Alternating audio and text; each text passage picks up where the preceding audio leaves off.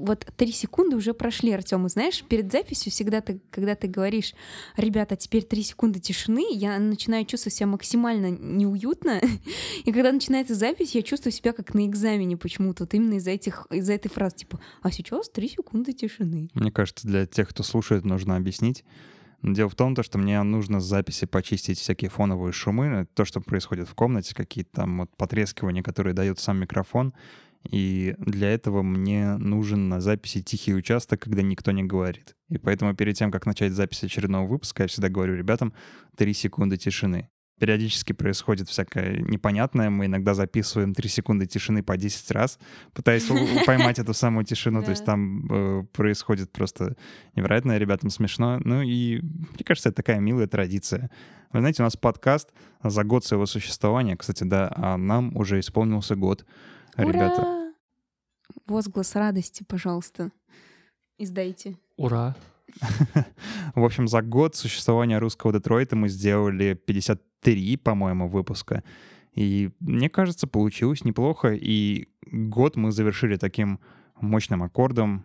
Я выступил с лекцией на фестивале в Тольятти. Мы даже записали ее, можете зайти в группу, посмотреть. Там она про подкаст-культуру. Я попытался осмыслить э, как подкастинг, как формат, как вот такое медиа. Послушайте, посмотрите. Мне кажется, что после лекции вам будет проще как-то друзьям объяснять, э, чем таким вы увлекаетесь. То есть что такое подкасты, зачем их слушать и почему это важно и круто. Но вот сейчас мы сидим и записываем не очередной, можно сказать, выпуск. Я бы его назвал юбилейный, наверное, выпуск нашего подкаста, да. Нам исполнился год, и сегодня мы не будем обсуждать никаких серьезных, э, требующих э, анализа и размышлений тем, потому что мы делали это целый год. Мы делали это каждую неделю, и любому человеку иногда нужно отдохнуть, особенно когда он сделал какую-то большую сложную лекцию, а мы все, между прочим, участвовали в ее подготовке. То есть Женя снимал, а Вася помогала а, мыслями, отсматривала презентации и раздавала, кстати, стикеры тем, кто пришел. И... Поняли? Да. Бесплатные стикеры. На самом деле нам было просто тупо лень, ребят. Короче, слушайте, как мы тут э, пердим про то, какие мы классные. Нет, мы не будем пердеть про то, какие мы классные, но на самом деле я просто почувствовал, что на этой неделе я не смогу э, сделать еще что-то хорошее. Мне просто не хватит никаких ни моральных, ни душевных сил. Поэтому, если вы слушаете русский Детройт вот именно за таким, вот чем-то серьезным, то есть вам не сильно интересно, что у нас конкретно, как у ведущих да, в жизни происходит, то, наверное, этот выпуск не для вас. Но э, с обычными нашими темами мы вернемся обязательно на следующей неделе.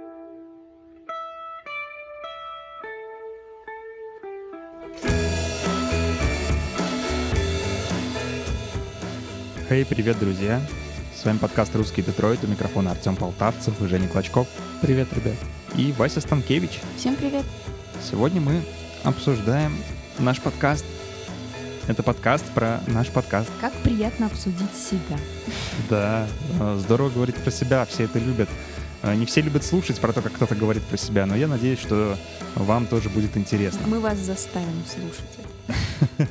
В общем, мы говорим про себя, осмысляем то, что с нами произошло. Знаете, как нужно воспринимать этот выпуск?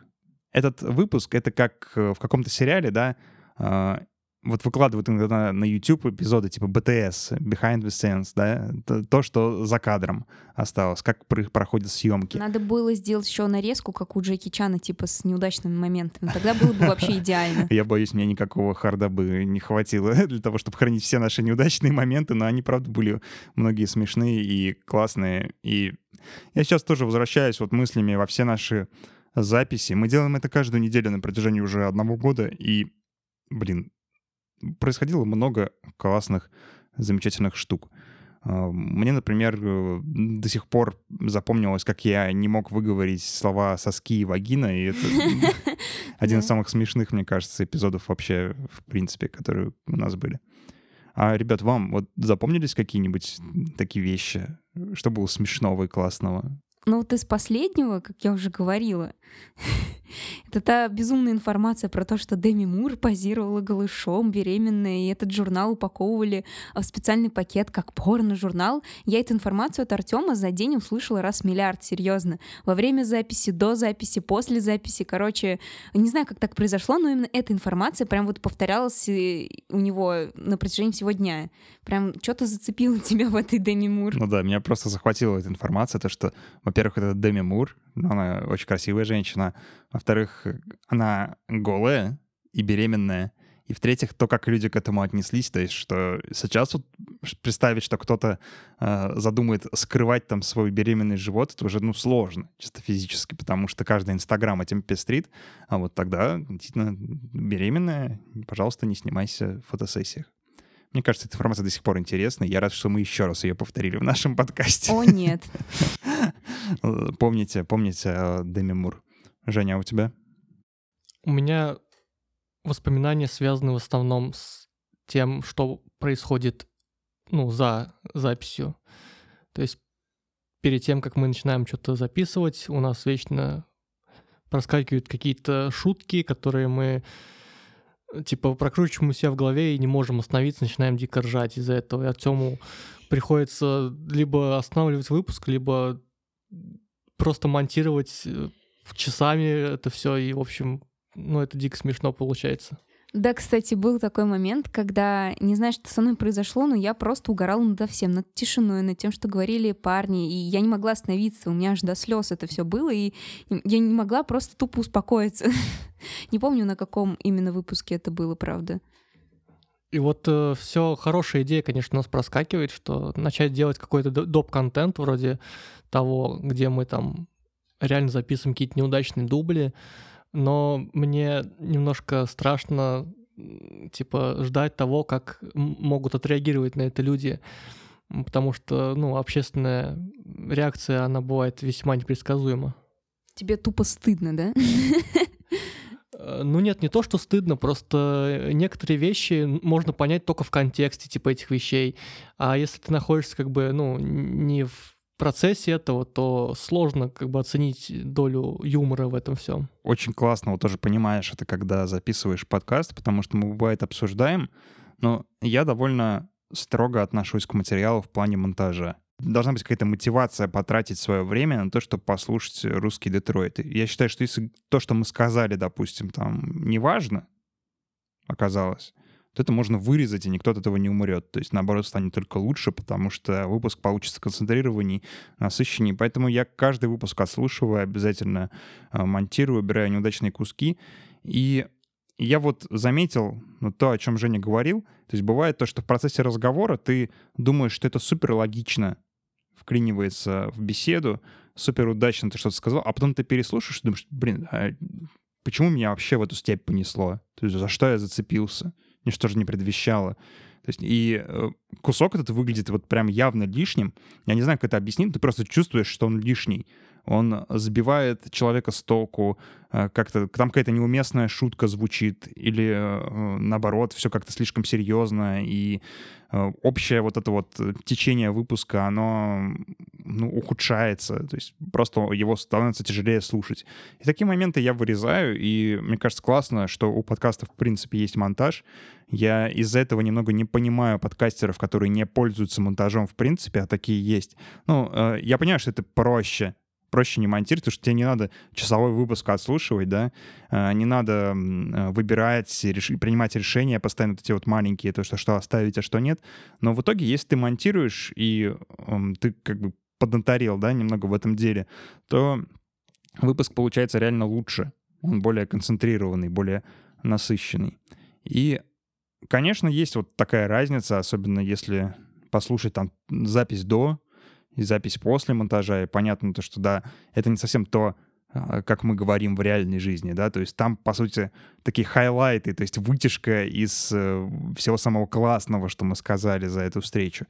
Но мне кажется, это все равно достаточно круто, и, ну, если уж так сказать, я не так уж часто монтирую прям кусками речь, то есть это происходило, вот я могу пальцы загнуть сколько раз за все время существования подкаста. Я скорее просто э, вырезаю какие-то блоки, которые считаю неудачными. То есть в целом у нас речь достаточно живая выходит. Вообще это же не только ну, при записи чего-то, записи в подкаст там или еще чего-нибудь. Это, в принципе, в жизни бывает, когда ты, не знаю, там идешь с другом по улице, вдруг что-то происходит очень интересное, и ты всегда жалеешь о том, что не достал диктофон и не начал записывать просто все, всю прогулку с другом, типа все там, не знаю, у сумасшедших их не 10 часов или больше. Так что, ну, как бы, не знаю, стоит ли из-за этого расстраиваться, потому что меня периодически всегда терзают такие мысли, что ну, стоит это делать реально, то есть включать, э, не знаю, запись, камеры, прикреплять себе какой-нибудь GoPro и просто снимать всю прогулку, потому что, ну, бывает, там очень интересные вещи происходят. Я после того, как посмотрел фильм середины 90-х, я обзавидовался вот этому видео, которое они сделали по результатам своего лета, и подумал, а почему бы нам не записать свое лето? У нас же тоже происходит иногда всякое интересное. Давайте запишем это лето, э, будем делать небольшие видео, потом я это смонтирую и поставлю какую-нибудь классную там олдскул рэп-музыку, и будет круто. Мы начали делать, и сразу возник вопрос, типа, а записывать все вообще надо, что мы делаем, или нет? И как мне кажется, нет, потому что когда ты записываешь все, что с тобой происходит, чтобы потом оттуда выдирать лучшие куски, у тебя вот очень много сил уходит на то, чтобы эти лучшие куски, в принципе, найти. Также и в подкасте. Мы все-таки на стадии еще подготовки, как бы отбираем интересные и неинтересные материалы, поэтому ну, вырезать не так уж и много приходится обычно. Ну и вообще мы за год как-то, мне кажется, очень выросли как ведущие. Я хочу вот похвалить ребят. Они, ребят, вот те, кто слушают, вы не представляете, какая титаническая работа была сделана Женей и Васей. Они просто э, невероятно прокачались как ведущие за этот год. И, блин, мне прям радостно видеть это. Действительно круто. У нас же был период, когда, ну, у нас была полнейшая как бы сумятица, мы не, не понимали, почему у нас не получается все, что мы хотим. Э, но в итоге Артем как бы проделал в этом направлении очень большую работу, он проанализировал все наши ошибки, которые мы совершаем, предлагал очень много вариантов, и в конце концов мы нашли вот один, который нам подходит, и сейчас мы ему, ну, следуем, и выпуски, ну, надеюсь, получаются хорошие. Давайте, наверное, поговорим про то, откуда, в принципе, подкаст появился, и, ну, как пришла идея, потому что об этом часто спрашивают. Это, знаете, такой тупой журналистский вопрос, но меня часто об этом люди спрашивают. То есть как я вот решил, что будет русский Детройт? Вот как эта идея вообще появилась? Ну, я просто любил слушать подкасты. Я слушал подкасты, вот я очень люблю подкасты Рубискетс, ушные бисквиты. Да, там два 40-летних мужика обсуждают всякое разное, они дружат с четвертого класса и очень хорошо друг друга знают. Я подумал, а почему бы мне не взять своих друзей и также не обсуждать всякие классные штуки?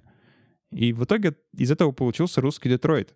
И я не скажу то, что русский Детройт, вот какой он есть сейчас, спустя год, да, после того, как он появился, это то, что я планировал изначально. Это вообще, ну, две разных вещи. Но это нормально.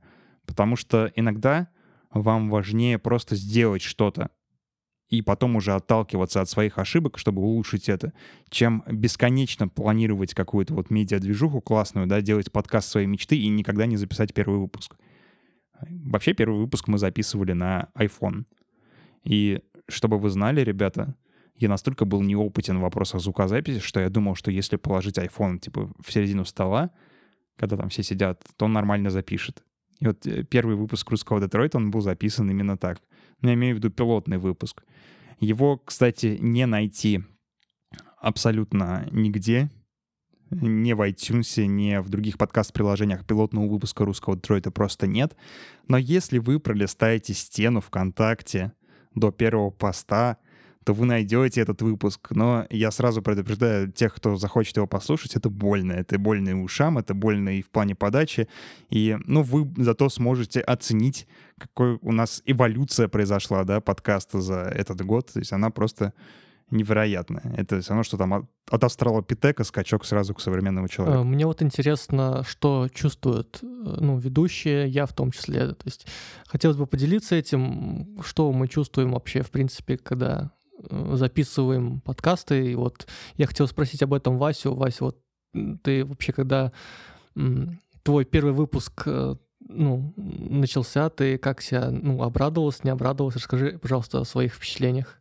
Ну, вообще, начнем с того, что я с русским Детройтом была до того, как начала записываться. То есть я с ребятами обсуждала тему, часто предлагала свои темы Артему и наблюдала процесс записи, а потом так вышло случайно, что а, Женя заболел, а нужно было писать выпуск.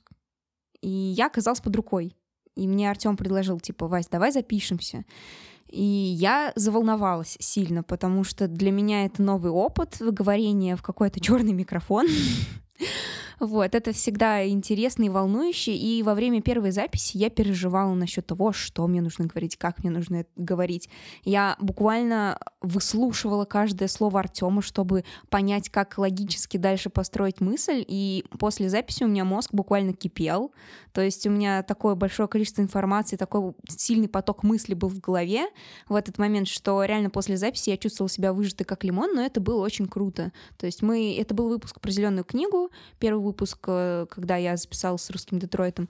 И мне очень понравилось. Но это, конечно, в самый первый раз тяжело. Тяжело дается, но очень интересно. То есть потом ты как бы входишь в колею. Если вы спросите меня, в каком выпуске Вася наиболее раскрылась как ведущая, то послушайте выпуск про середину 90-х. Мне кажется, Вася там просто блистает. Это серьезно, выпуск имени Васи можно назвать. Это действительно... Как школа имени Рикардо Милоса. Да, да, да. Выпуск русского Детройта имени Василиса Станкевич. В общем, замечательный выпуск, послушайте, вспомните. А что я чувствую по этому поводу? Я узнал, что у меня есть огромная родня. Русский Детройт, он подарил мне много друзей. Я узнал, что, оказывается, у меня есть много людей, с которыми я могу обсуждать разные классные вещи и э, просто делиться с ними тем, что мне кажется важным. И я уже не могу представить просто жизнь своей без этого подкаста, потому что из вот какого-то хобби, да, увлечения, он, по сути, превратился вот э, просто в основу вокруг которой строится все мое свободное время, не связанное с работой. То есть я много готовлюсь, много общаюсь с подписчиками, э, вот стараюсь какие-то лекции тоже делать, вот как-то продвигать в целом подкаст-культуру. И мне это нравится. Мне кажется, я нашел э, то увлечение, которым я с удовольствием буду заниматься еще там не один год.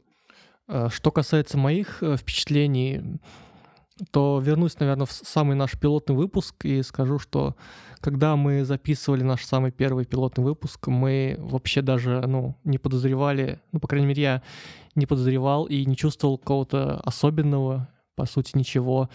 Я просто, ну, прикалывался с друзьями, мы записывались, и было как-то весело. А вот как осознание такого большого некого проекта ко мне пришло, наверное, когда нас стало, ну, где-то вот э, тысячи две подписчиков, да, вот тогда, по-моему, Артем сказал, что, ну, ребята, надо как бы уже серьезно подходить к делу, потому что нас слушает довольно много человек, и мы должны, ну, как бы давать людям то, ну, нечто хорошее, которое они могли провести, ну, вынести как бы для себя с пользой. Вот, и тогда мы, у нас, ну, произошел пересмотр всего, вот, и тут стоит, наверное, тоже отдать должное и сказать большое спасибо вот подписчикам, потому что они очень сильно нас поддерживали в этот момент, э, давали свои фидбэки какие-то, мы к ним прислушивались, ну и в целом это помогло нам как-то вырасти, наверное. У нас было несколько периодов, когда записывать русский Детройт было чисто физически сложно. А, один из них — это конец э, прошлого лета. А, у меня были некоторые неурядицы в личной жизни, и мне вот не хотелось делать вообще ничего в этот период.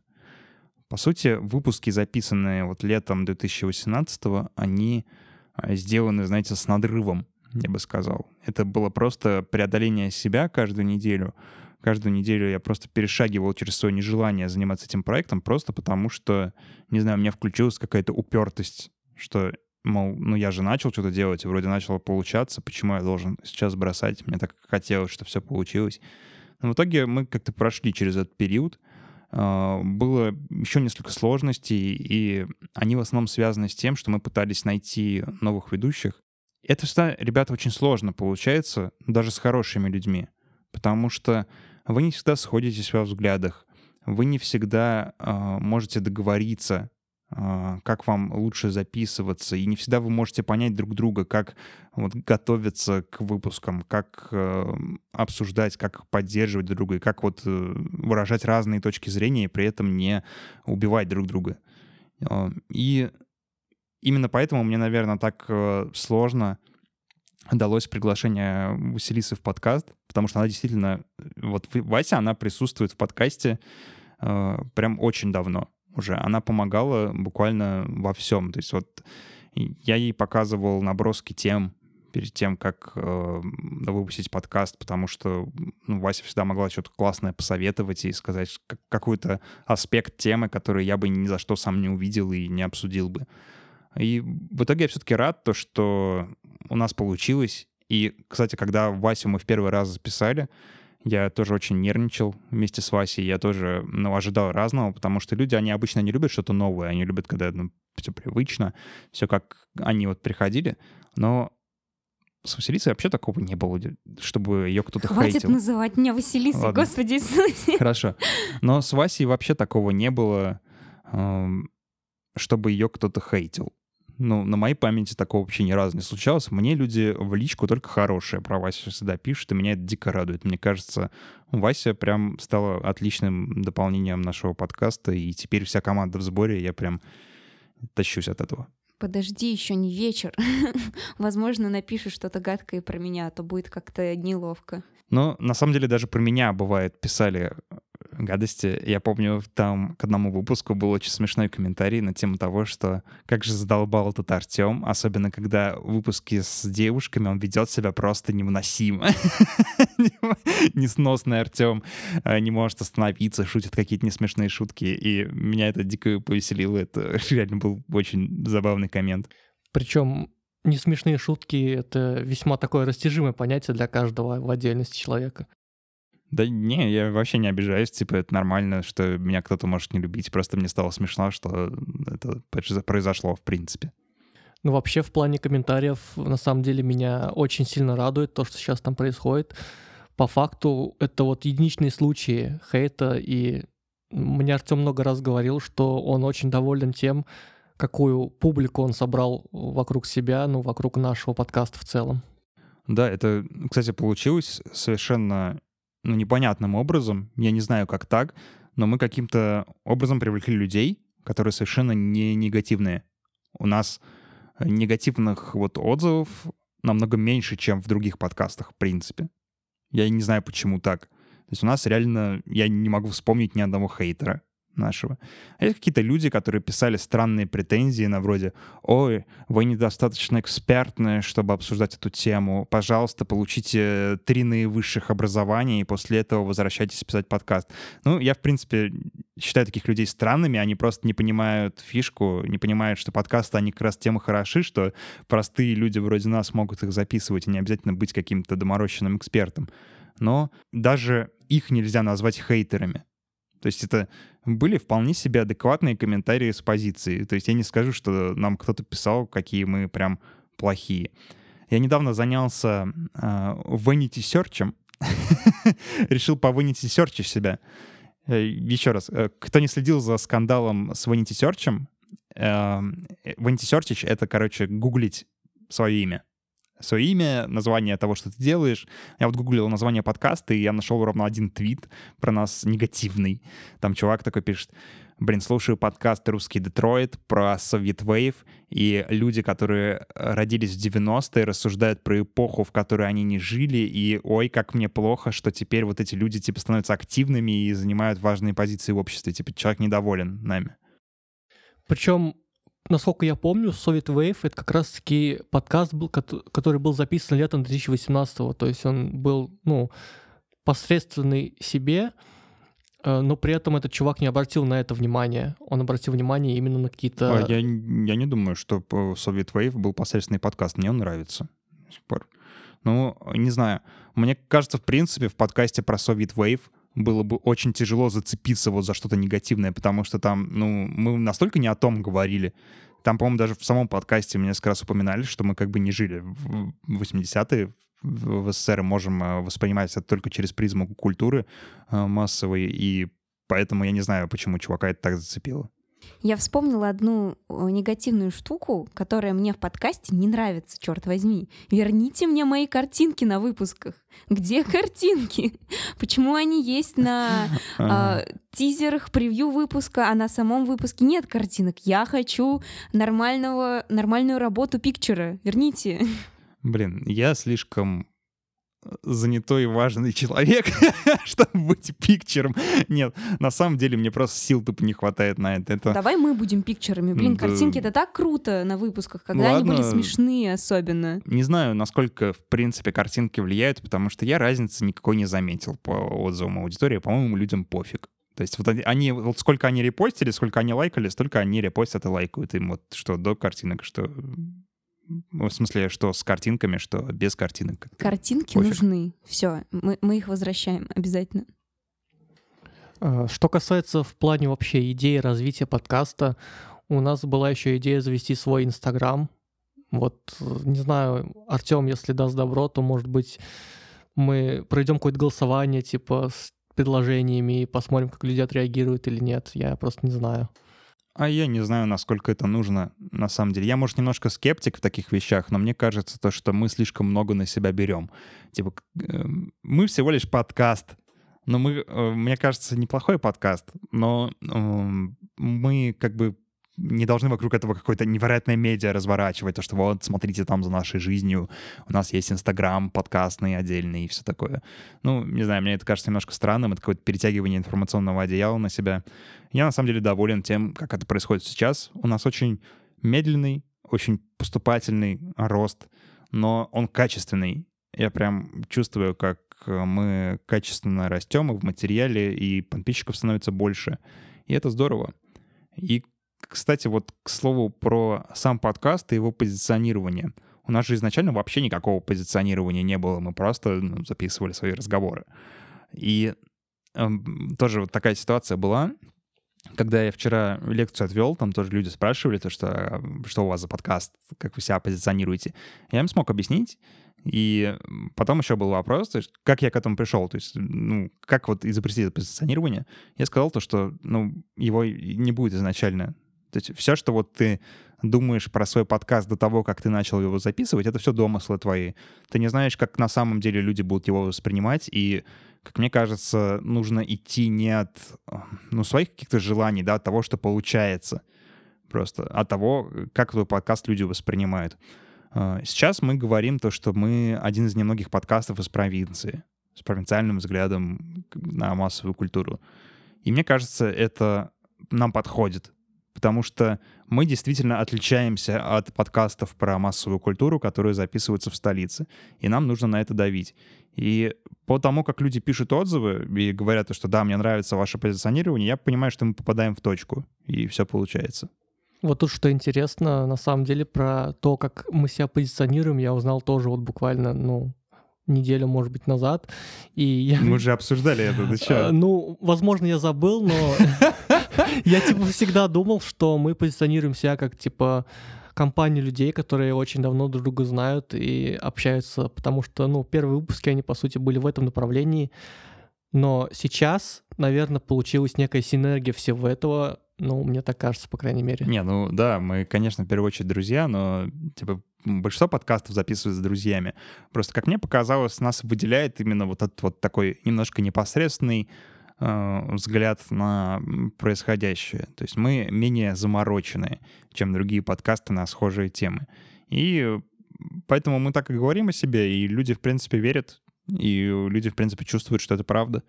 И это классно. А еще мне кажется, что русский Детройт кстати, вот э, кто спрашивал, почему Каска, почему Вьетнам? Да потому что русский Детройт в армии слушают, ребят.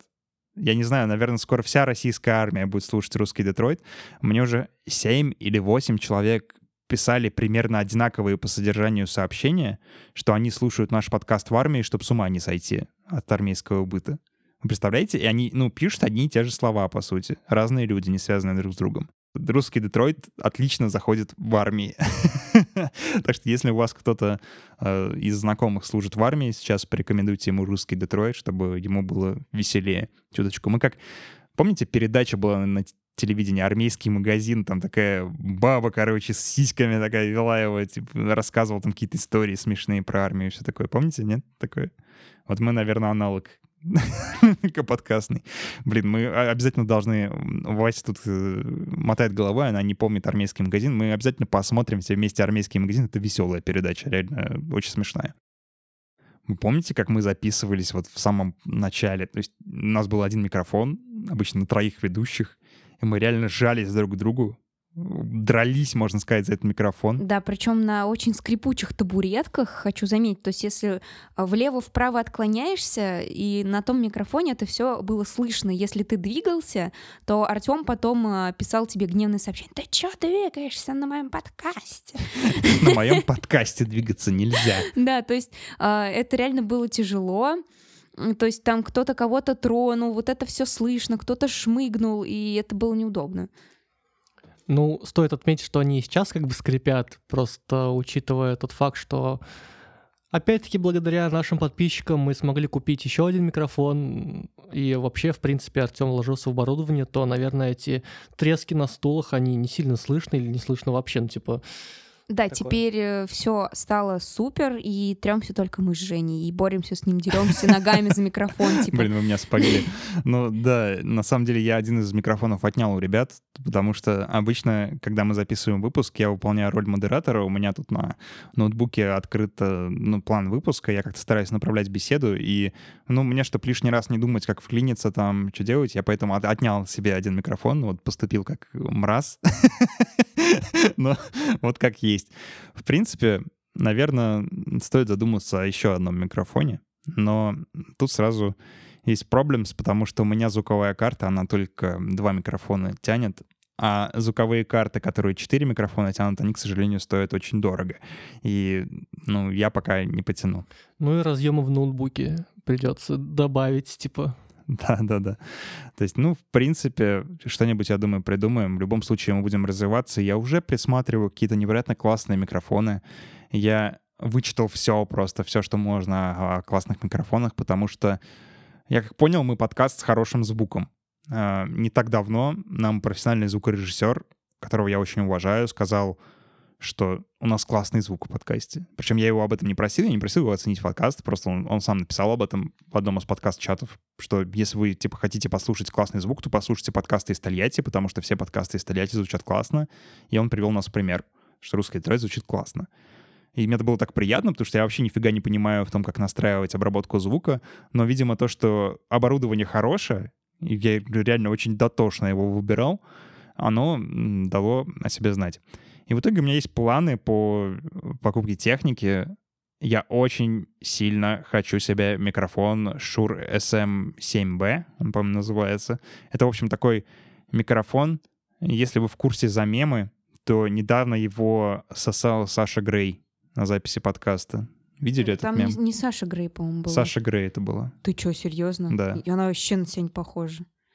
Это не была Саша А. Грей. Это не была Саша Слушай, Грей, господи сорян. Иисусе. Я... Не- Слушай, не- у вы меня, не разбираетесь у меня, просто в У этом. меня порно-дивы, короче, смешались в одну какую-то прото-порно-диву. Это была не Саша Грей, это была э, Рилли Рид. Я Вот. тебе и говорю. А, В общем, помните, мем недавно, он локальную популярность обрел, больше в Штатах крутился, но там, короче, Рилли Рид, она брала в рот микрофон вот так вот очень глубоко. И вот она как раз сосала этот SM7B, он очень классный, на него Майкл Джексон триллер записывал. В общем, крутой микрофон. Собрались тут э, с познаниями своими в фильмах для взрослых, блин. А ты не завидуй, ты тоже познавай все вот это вот. познавай культуру. Не, на самом деле там очень смешной момент, там даже есть видео, где, ну, записывается подкаст с ней, там о, подкаст, по-моему, этого чувака, который сумасшедший ютубер, который в этом, в лесу самоубийц за- труп снимал. Помните, вот этот сумасшедший, как его, Джо... Ну, Я не знаю про кого ты. я в зеленой шапке такой. Я просто помнишь? видела этот видос с этой э, дивой, которая делала это, вот, и все. Типа, то есть, ну, я могу понять, про какой ты микрофон говоришь. Да. Ну, в общем, Shure SM7B — это то, к чему я стремлюсь, и, наверное, в будущем я приобрету его. Стоит удовольствие 30 касиков. 30 тысяч рублей. Все, подписчики поняли новую цель, короче. Ски- скидываемся на микрофон. Э, нет, это звучало ужасно. и мы, и мы записываем на видео, как Артем будет сосать этот микрофон. Ничем мы не будем такого записывать, я А отказываюсь. Потом от мы с. Васей будем драться за него, типа, кому он достанется. После Артема. Кайф. А, В общем, если говорить вот о планах о покупке техники, то это однозначно вот, вот этот микрофон, и как раз у нас, получается, будет три хороших микрофона. И, конечно же, я как мразь заберу себе Шура совсем, потому что я говнюк. Вот.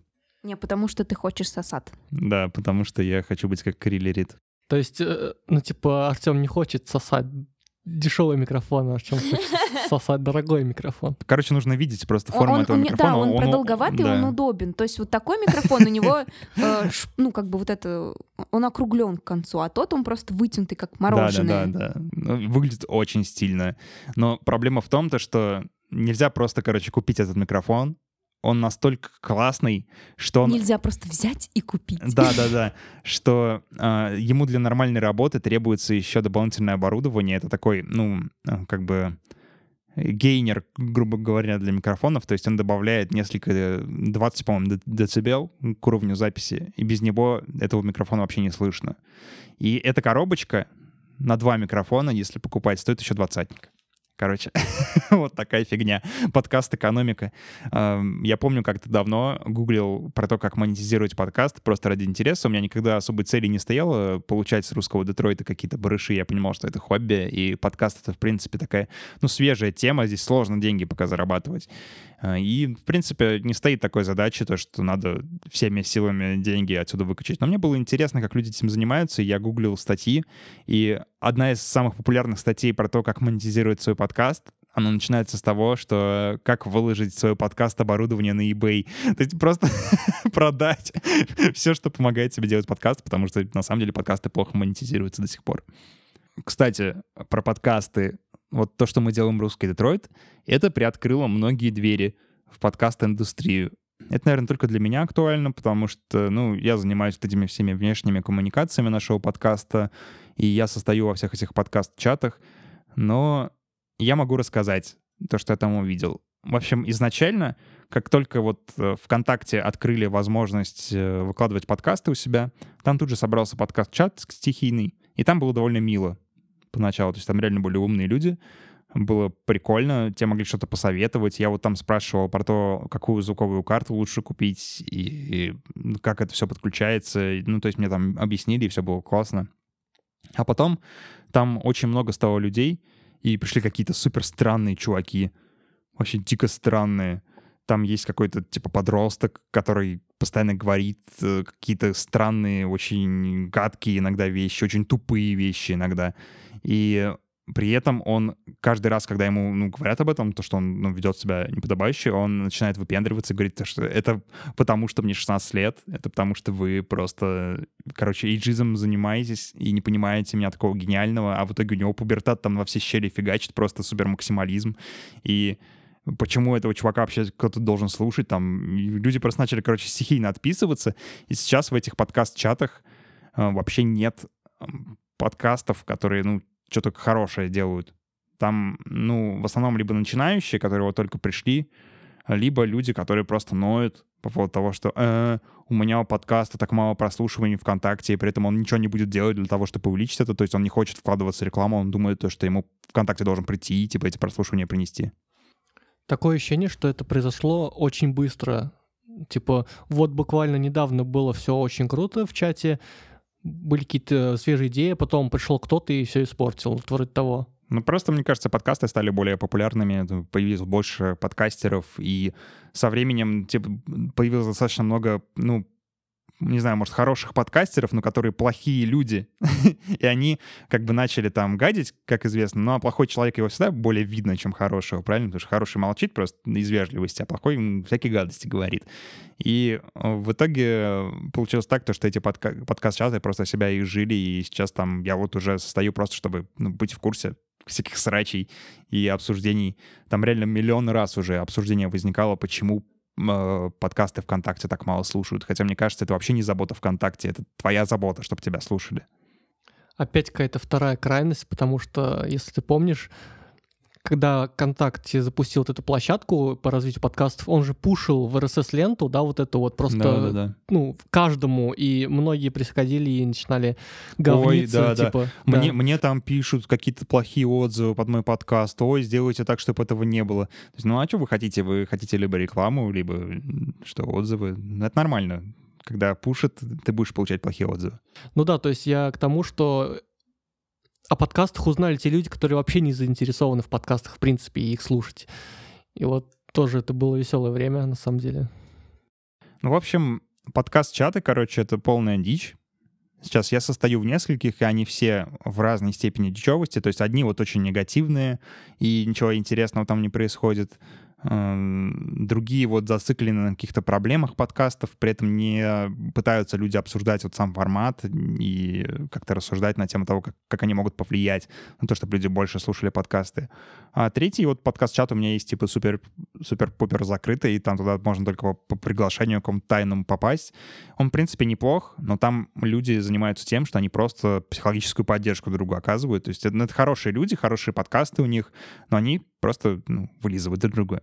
Ну, типа, ой, а у вас такой хороший подкаст, ой, спасибо, у вас тоже хороший подкаст. Ну, то есть вот это все повторяется. Я ничего против не имею, типа, это нормально поддерживать так друг друга, но мне просто это неинтересно. Ну, типа, что полезного можно вынести для себя из этого? Я же понимаю, что они просто из вежливости там говорят, то есть вряд ли они даже слушали когда-то русский Детройт или что-нибудь в этом роде. Но просто, короче, бесполезное достаточно времяпрепровождение. И получается то, что за вот, ну, почти год до существования подкаст-платформы ВКонтакте и вот этого развития не сложилось комьюнити. Мы пытались сами несколько раз стать вот такими драйверами, организовывали, вот если помните, эм, спецпроекты с несколькими подкастами.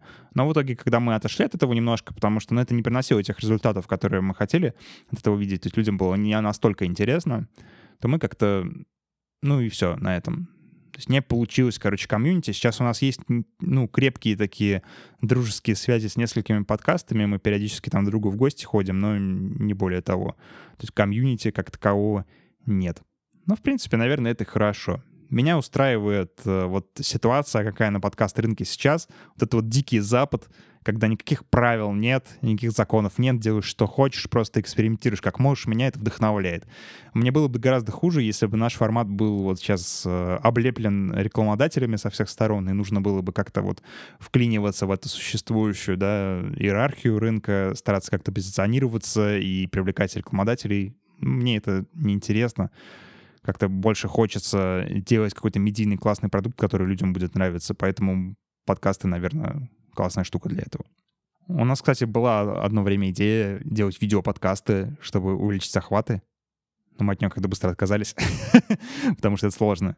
Ну и вообще, это же вроде как, ну, не... Вот если слушать вчерашнюю лекцию, то это вроде как не ну, не то, что подкаст умеет, потому что видос-то надо смотреть еще, Ну да. а подкаст может, ну, достаточно просто включить и слушать в параллельно что-то делая. Если ты начинаешь делать видеоформат, то получается, что у тебя и подкаста нет толком. Ты просто делаешь видео и делаешь еще видео без видео, то есть без картинки. Ну, мне тоже кажется это не самым интересным, хотя самые популярные подкасты в этом мире, они как раз делают именно так, потому что люди, которых делают, они понимают то, что подкасты, возможно, недостаточно популярный формат, и людям хотят видеть то, что происходит. Вот, например, один из самых популярных в мире подкастов — это шоу это Джо Рогана, где, помните, Илон Маск траву курил. Вот, вот это мем, это подкаст Илон Маск записывал. А Джо Роган — это, по-моему, комик он. И, ну, довольно хороший подкаст, интересно слушать. Но у них вот первоочереден именно видеоформат. То есть он выкладывает на YouTube, и уже потом оттуда расходится там в iTunes тоже. А это точно подкаст, потому что это мне напоминает телешоу какое-то просто супер-ультра какое-то Не, современное. это подкаст. Кстати, у Илона Маска как раз рядом с лицом э, висит вот этот вот тот самый Шур SM7B, который сосал Райли Рид. Так что этот э, микрофон очень популярен. Мне кажется, популярность э, подкаста еще во многом зависит от того, что это не первичный формат э, его издателя. То есть, допустим, те же самые Air насколько я знаю, эти мужики также снимают всякие видосы, они делают какие-то крутые штуки помимо подкаста, Да, да, и да. вместе с этим они ведут подкаст свой, да, и тем самым они пушат свой другой формат. А, Знаю, что Гриша Пророков, да, с его Blitz and Chips, у него не только есть подкаст, но он также записывает ролики на YouTube, поэтому он более известен э, в Рашке, чем вот, допустим, просто Ну, тупо. видишь, это все равно разные подходы, потому что Ear Biscuits — это скорее подкаст чуваков, которые делали видео. Ну да. Они начинали с того, что записывали всякие шуточные песни, скетчи, вот это все. Ну, то есть э, такие комики были ютубовские. Но они сейчас этим занимаются. А подкаст — это как бы производная от их деятельности, то есть дополнительный какой-то контент про них.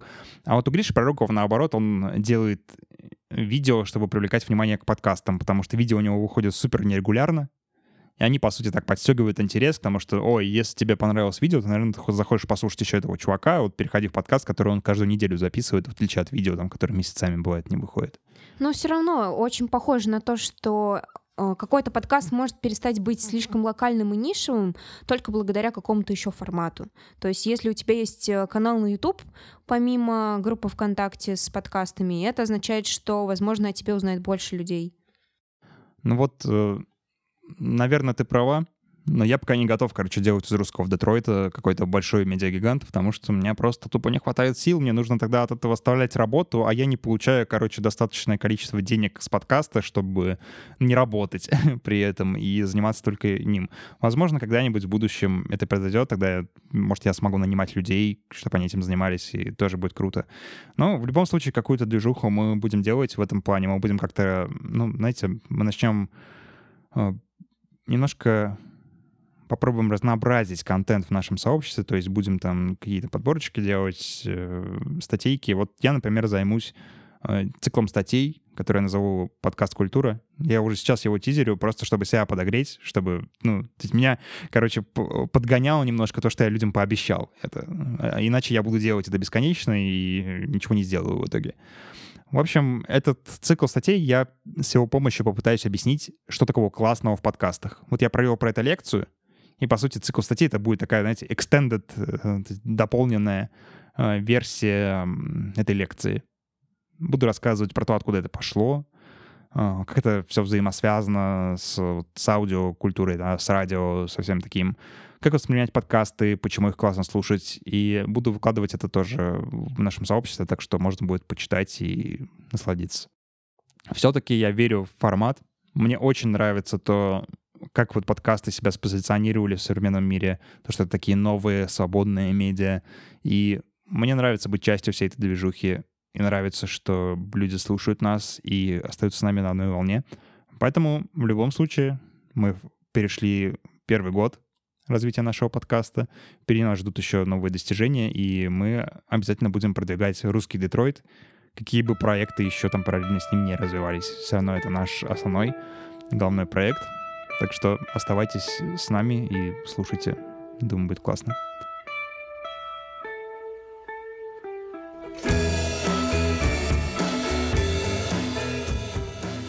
Хей, друзья, это наше утро.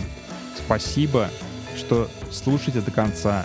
Спасибо, что оставляете отзывы в iTunes и других подкаст-приложениях. Если вы еще не сделали этого, то переходите в приложение Apple подкасты или в то приложение, где вы нас слушаете. Ставьте нам 5 звезд, пишите хорошие отзывы. Это сильно помогает в продвижении подкаста и делает очень приятно. Приятно читать хороших людей, которые пишут тебе что-то классное.